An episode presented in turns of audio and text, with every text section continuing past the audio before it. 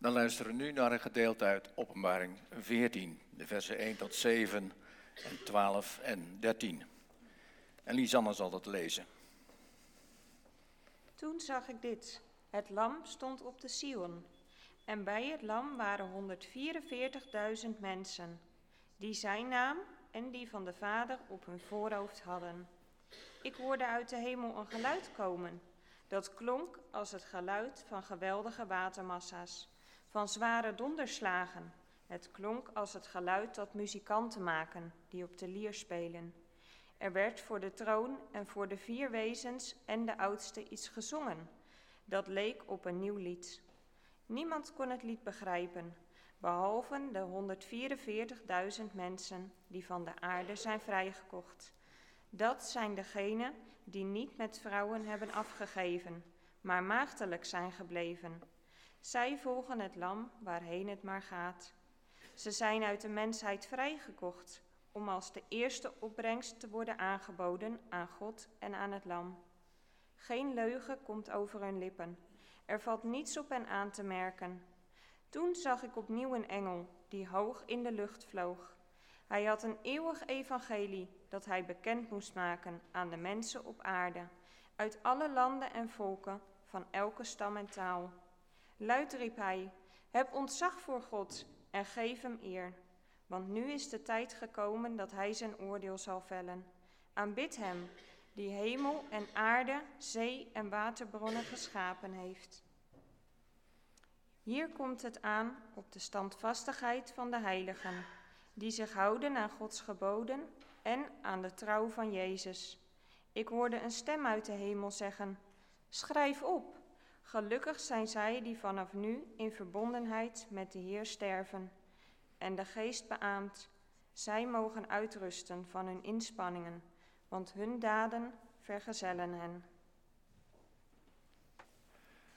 Gemeente van onze Heer Jezus Christus, families die bij ons te gast zijn of op afstand met ons verbonden. Straks noemen we dan de namen van onze geliefden, de mensen die we missen.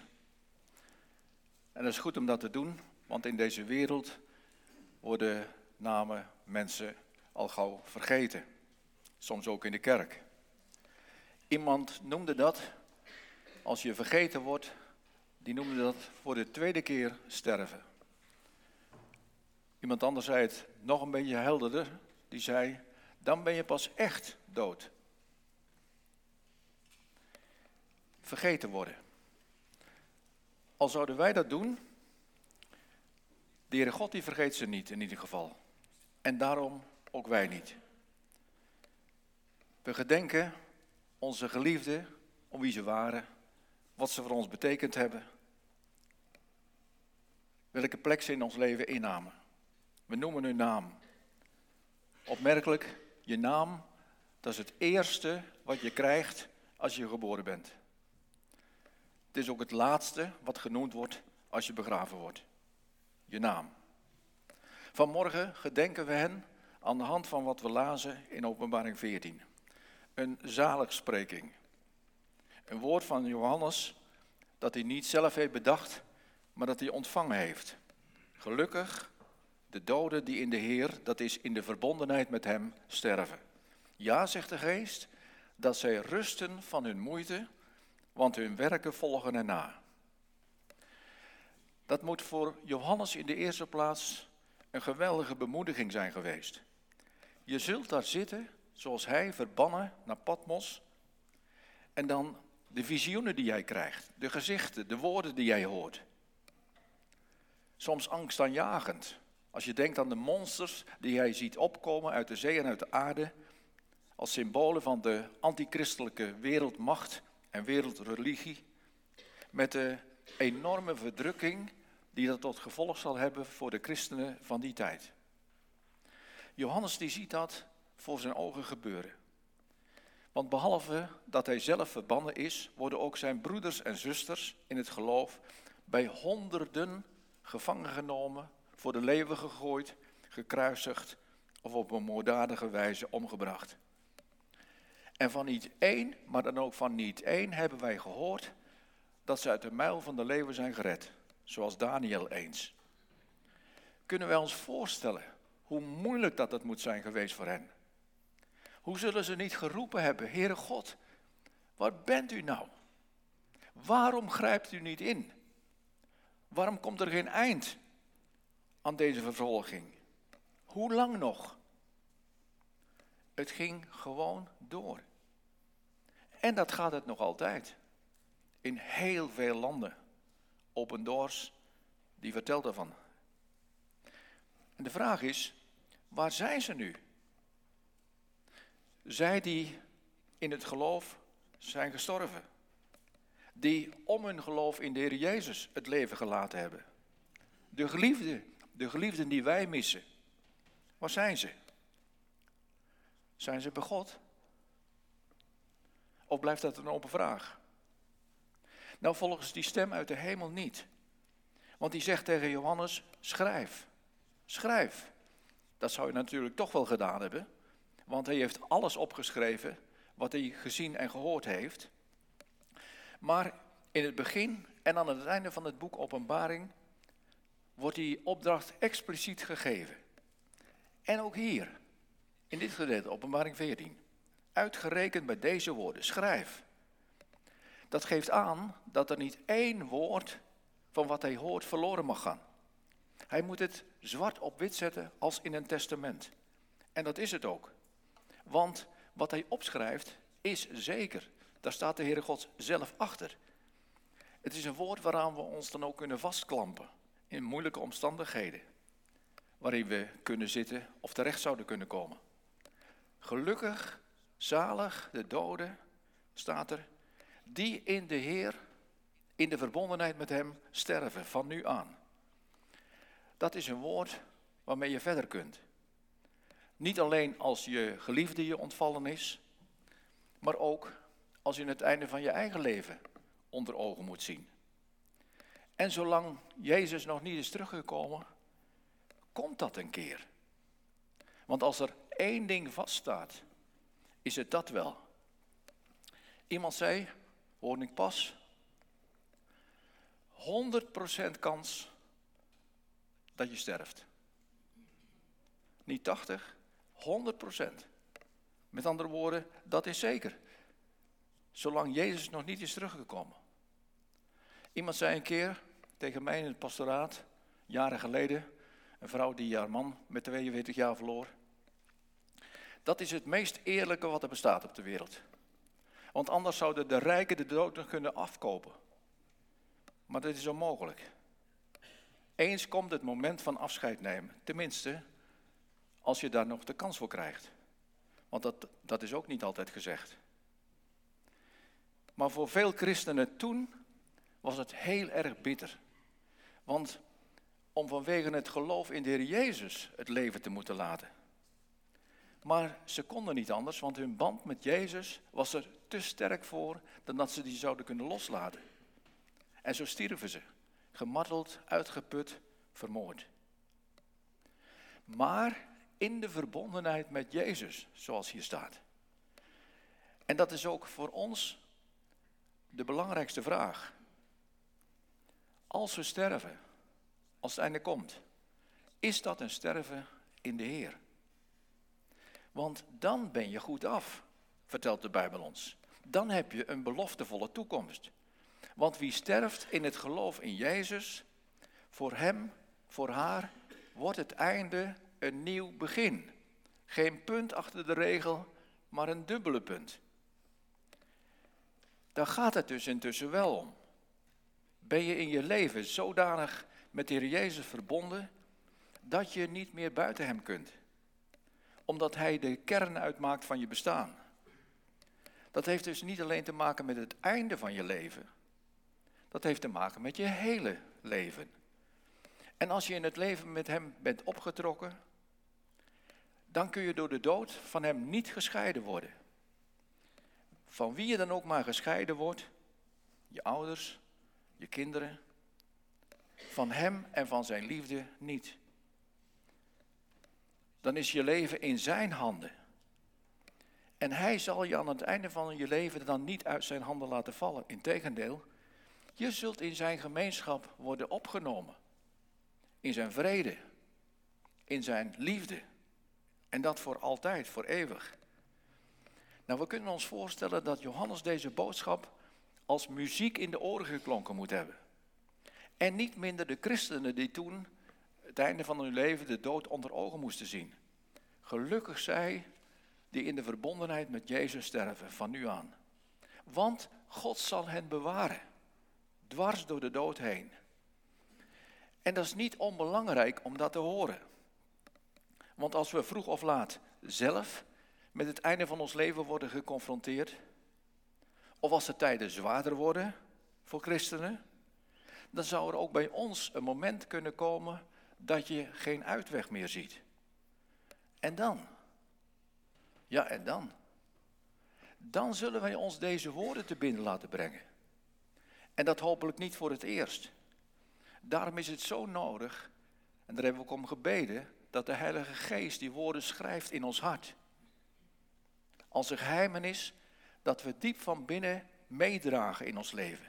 Waaruit we kracht putten, zeker ook als het donker gaat worden. En dat voel je aankomen. Wat daarbij niet minder bemoedigend is, dat we daarin niet alleen zijn. Johannes die ziet in dat visioen allen die in het geloof gestorven zijn. Hij ziet de hele kerk van Jezus Christus. Die van het oude en van het nieuwe verbond. Die van het verleden, het heden en de toekomst. Hij ziet een menigte die niemand tellen kan. Zoveel. In de verbondenheid met Jezus, gestorven, mogen ze voortaan schuilen bij Hem. Wat ben je daarom goed af als je, ondanks alles wat je meemaakt of meegemaakt hebt of nog mee moet maken, dat je bij die verzegelden behoort. Bij die overwinnende kerk, die triomferende kerk van Christus. Wie zijn dat eigenlijk? Nou, Johannes zegt er een paar dingen van. In de eerste plaats, zij dragen niet het teken van het beest op hun voorhoofd.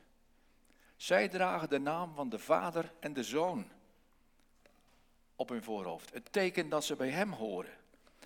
En ze dragen die naam niet alleen op hun voorhoofd, maar ook in de praktijk van hun hele leven. Veel mensen die met de doop ook die bijzondere naam op hun voorhoofd hebben gekregen. Voor veel mensen zegt die naam niet zoveel meer. Voor hen wel. Voor die verzegelden wel. Ze zijn er blij mee en ze dragen die naam van Christus met ere. Dat is het eerste. Verzegelden dragen de naam van God de Vader en de Zoon. Het tweede is dat ze ook een nieuw gezang hebben geleerd. Een gezang dat gezongen wordt voor de troon en voor het lam. En Johannes die hoort dat gezang als het geluid van vele watermassa's, zware donderslagen hoorden we, een overweldigend geluid en tegelijkertijd zo fijn, zo teer als het geluid van een lier. Dus een lied hemels van aard, harmonisch, zo zuiver dat ons zingen, hoe mooi ook, is daar een zwakke echo van. Geen wonder dat niemand anders dat gezang kan leren dan de volgelingen van Jezus. Dat is het tweede. Een nieuw gezang zingen ze. Het derde is dat ze niet hebben meegedaan of, of gebroken hebben zelfs met allerlei onreinheid, van welke aard ook. Johannes die zegt en die schrijft dat de vrijgekochten van de Heer zich niet afgegeven hebben met vrouwen of mannen. En daarbij denk je natuurlijk tegelijkertijd aan allerlei onreinheid, perversiteit op seksueel en ander gebied. Grensoverschrijdend gedrag noemen we dat vandaag. Het is aan de orde van de dag. Nou, dat is het ook wat hier bedoeld wordt. Maar niet minder gaat het hier ook om zogenaamde geestelijke onreinheid. Door er namelijk andere goden op na te houden. Discipelen van Jezus, volgelingen van Jezus, laten zich daar niet mee in. Omdat ze alleen maar de Heer God willen dienen. Jezus willen volgen. En niet de mammon. En al gaat die weg dan soms door de diepte heen, is het soms een kruisweg die ze hebben te gaan. Ze blijven Jezus volgen. Dwars door alle verdrukking, zelfs dwars door de dood heen. Nou, Johannes, die ziet ze daar dus staan. Getekend door het lijden, maar tegelijkertijd met eer en met glorie gekroond. Ondanks alle moeite en strijd die ze hebben meegemaakt, hebben ze met hem geleefd. Zijn ze hem blijven volgen. En ze zijn toen in het geloof gestorven en opgenomen in Gods heerlijkheid, in Gods heerlijkheid om tot in eeuwigheid bij hem te zijn. Daarom gelukkig zij die in de Heer sterven, van nu aan. En de mensen dan die Jezus niet zijn gevolgd. Dat ziet en hoort Johannes ook. Om een of andere reden hebben ze niet kunnen, niet willen geloven dat Jezus ook voor hen gekomen en gestorven is. Met het gevolg dat ze in Hem ook niet de rust, ook niet de vrede hebben gevonden. Ze hebben alleen maar zichzelf gevolgd. En daarom zullen ze ook niet meer rust vinden, lezen we. Hebben ze dat nu al niet in deze chaotische en onrustige wereld? Dan zeker niet. En niet omdat men het niet gehoord heeft. Want voor het zover is, brengt eerst nog een engel de boodschap van heil aan alle die op de aarde zijn. Hij is, die engel is, Johannes die ziet het allemaal, hij is eigenlijk de representant van al die boodschappers van God, die door alle tijden heen tot op de huidige dag toe de mensen toeroepen van, laat je toch vinden. Laat je vinden door deze God. Laat je redden uit deze wereld. Dien Hem, geef Hem alle eer. Word wakker en laat je behouden uit een dreigende en donkere wereld. En vertrouw je toe aan Jezus. En je zult behouden worden. Nu kan het nog. In deze genadetijd, nu kan het nog. Eens niet meer. En de Bijbel die heeft het dan over de eeuwige onrust. Buiten God, buiten zijn liefde en vrede, buiten zijn gemeenschap. Dat betekent in één woord verlaten zijn. Verlaten zijn van iedereen. Ook van God. Dat moet je je toch niet indenken. Dat kun je niet eens indenken. Tenminste, ik niet. Ook vandaag zijn er tal van mensen op de wereld die daadwerkelijk verlaten zijn. En veel anderen die zich verlaten voelen. Al zijn ze niet verlaten, voelen ze zich nog verlaten. En misschien ook wel onder ons, wie zal het zeggen? Maar verlaten zijn door God. Dat is wat. Dat kun je horen aan Jezus. Toen hij aan het kruis hing. Toen riep hij het uit. Mijn God. Waarom hebt u mij verlaten? Dat de mensen hem verlaten hadden. Maar waarom hebt u mij verlaten? Maar hij werd verlaten opdat wij nooit meer, wie ook maar bent, jongeren, ouderen, opdat wij nooit meer door hem verlaten zouden worden. Niet in dit leven, maar ook niet na dit leven. Al zou iedereen jou verlaten, de Heer die verlaat je niet en nooit. Integendeel, zoals ze juist zongen met elkaar, ik zal er zijn. Onnoembaar aanwezig deelt Hij ons bestaan. Dat is juist ook zijn hartstochtelijke verlangen. Om jou en mij te behouden en straks in zijn heerlijkheid op te nemen. Niet sommige mensen, niet een klein groepje, de uitgelezenen. Nee, alle mensen. Daar gaat zijn verlangen naar uit. Daarvoor kwam Jezus. Uit liefde voor de hele wereld. Voor de hele wereld. Straks met kerst zullen we daar uitbundig over zingen. Maar als je in dit leven niet met deze God te maken wilde hebben, om welke reden dan ook, Wil je dan na dit leven dan toch nog met Hem verbonden worden? Bij Hem zijn? Aan zijn hart? Dat zou toch merkwaardig zijn. Maar zij die hun vertrouwen op Jezus hebben gesteld, naarmate het moment van zijn terugkomst dichterbij komt, ja, zullen zij het niet makkelijk hebben. Dat is, eh, dat is een gegeven. Juist in die tijd zal Satan ook als een razende tekeer gaan, omdat hij weet dat hij maar weinig tijd meer heeft. Gods kinderen, daar hoeven we ons geen illusie over te maken, Gods kinderen zullen het niet makkelijk krijgen. Zoals velen vandaag al in tal van gebieden van de wereld. Maar in de gemeenschap met Jezus, in de verbondenheid met Hem, worden we vastgehouden en zullen we onder welke omstandigheden dan ook niet losgelaten worden, maar juist opgenomen worden in Zijn heerlijkheid. Waar alle verdriet en waar alle eenzaamheid, alle verdrukking en nood voorbij is, waar de tranen van onze ogen worden afgewist. Ja, zegt de geest, dat zij rusten van hun moeite, van alle inspanning die ze op deze aarde hebben moeten leveren en zich hebben moeten laten getroosten. Dat was niet eenvoudig. Want wat kun je in het geloof worden aangevochten? Van buitenaf, maar vooral ook van binnenuit. Niet toevallig wordt er ook vandaag vaak gesproken over de zogenaamde innerlijke secularisatie. Dat betekent, je zit hier wel in de kerk, of je bent met ons verbonden thuis, of op vakantie. Je zit daar wel en je hoort de boodschap, maar wat kan het leeg zijn van binnen? Niet dan?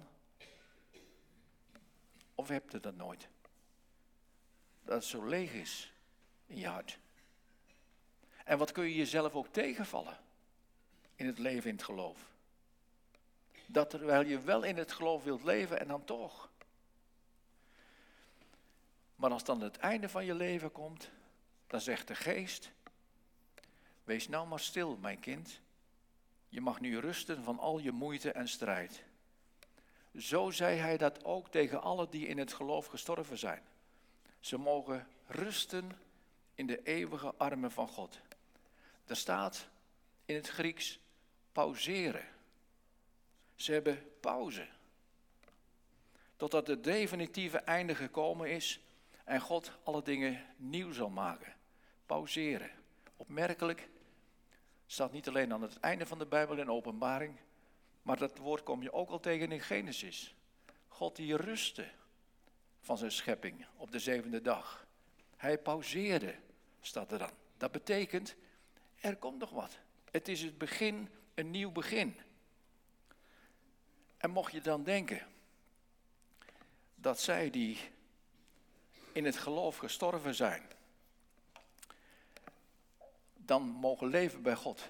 Dat alles wat ze hier op aarde gedaan hebben, uit liefde tot Jezus, dat dat voor niks is geweest?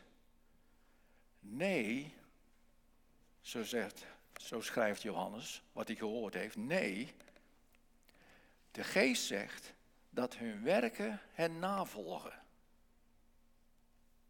Dat zijn de vruchten van de geest, die in hun leven openbaar zijn gekomen. Werken van dankbaarheid, zeg maar, voor de overvloedige genade van God die Hij ons gegeven heeft. De geest zegt, die werken zullen volgen. Er staat dus niet dat ze voorop gaan. Dat wil zeggen, Niemand kan met zijn goede daden, met zijn goede leven bij de Heere God aankomen en zeggen, kijk eens wat ik heb betekend voor u. Alsof het een basis zou kunnen zijn van ons behoud. Een soort optie op het eeuwige leven. Nee, ze gaan niet voorop. Ze gaan zelfs ook niet naast ons. Wat onze vertaling die we gelezen hebben zou suggereren. Vergezellen wordt daar gezegd. Alsof je op je goede daden je goede werken toch nog een beetje zou kunnen leunen en steunen. Dat is niet het geval. Ze dragen niet bij aan je, aan je behoud. Het is enkel genade dat je gelooft, enkel genade dat je bij God mag komen, dat je behouden wordt. Zonder welke werken dan ook. Ze volgen. Dat betekent dat ze een teken zijn van wat God, van wat Hij heeft gedaan in je leven. Ze verheerlijken Zijn naam. En daarom zijn ze ook niet voor niks. Want alles wat gedaan wordt uit liefde tot Jezus, dat houdt zijn waarde en zal blijven bestaan. Dat zong Johan de Heer al. Ze gaan mee over het graf heen, om zo te zeggen. Dan, wordt dan moet het meeste worden achtergelaten. Je huis, je bezit, waarvoor je je zo hebt uitgesloofd, je carrière, je reputatie, je werk, maar ook je geliefden, je vrienden, je vriendinnen. Het moet alles achtergelaten worden als je sterft. Alleen wat van waarde is voor de Heer. Wat voor Hem werd gedaan, dat gaat mee. En wat krijgen we daarin een bijzondere belofte mee? Zeker als we het einde van ons leven achter, tegemoet moeten zien. Misschien denk je daar op dit moment niet aan, en zeker als je jong bent niet. Maar het kan van de ene op de andere dag kan het anders zijn. Mensen maken dat mee. En dan? Als wij dan de Heer Jezus maar kennen. Want dan zullen we rusten van al onze inspanningen. Niet toevallig staat er op menige grafsteen op de Taxushof of de Lindenhof, hier rust. Hier pauzeert. Komt dus de openbaring 14, hè? Als er dat op een grafsteen staat. Hier rust. Hier pauzeert. Ze pauzeren aan het hart van de Vader. In de veiligheid van Jezus' armen. Totdat God eens alle dingen nieuw zal maken. En we met een nieuw lichaam verenigd zullen worden. Om tot een eeuwigheid met Hem te zijn op die nieuwe aarde die Hij scheppen zal. Dat is een heerlijk uitzicht voor het kind van God. Voor ieder van ons, jong of oud, die in de Heer Jezus zijn of haar leven gevonden heeft. Met Hem en door het geloof in Hem zul je nu al, maar straks zeker met Hem mogen delen in Zijn heerlijkheid. En dat is zo'n bemoediging als we één of meerdere van onze geliefden in zijn handen hebben moeten teruggeven.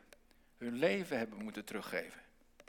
Maar ook als voor, ons, voor onszelf het einde komt. Daarom laten we alsjeblieft niet vergeten wat hier staat. Laat het door de geest schrijven in je hart. Gelukkig ben je, eeuwig gelukkig. En word je, als je in de verbondenheid met Jezus leeft en ook sterft. Want dan mag je rusten van al je moeite en je werken volgen je na. Dat is Gods vaste belofte. Amen.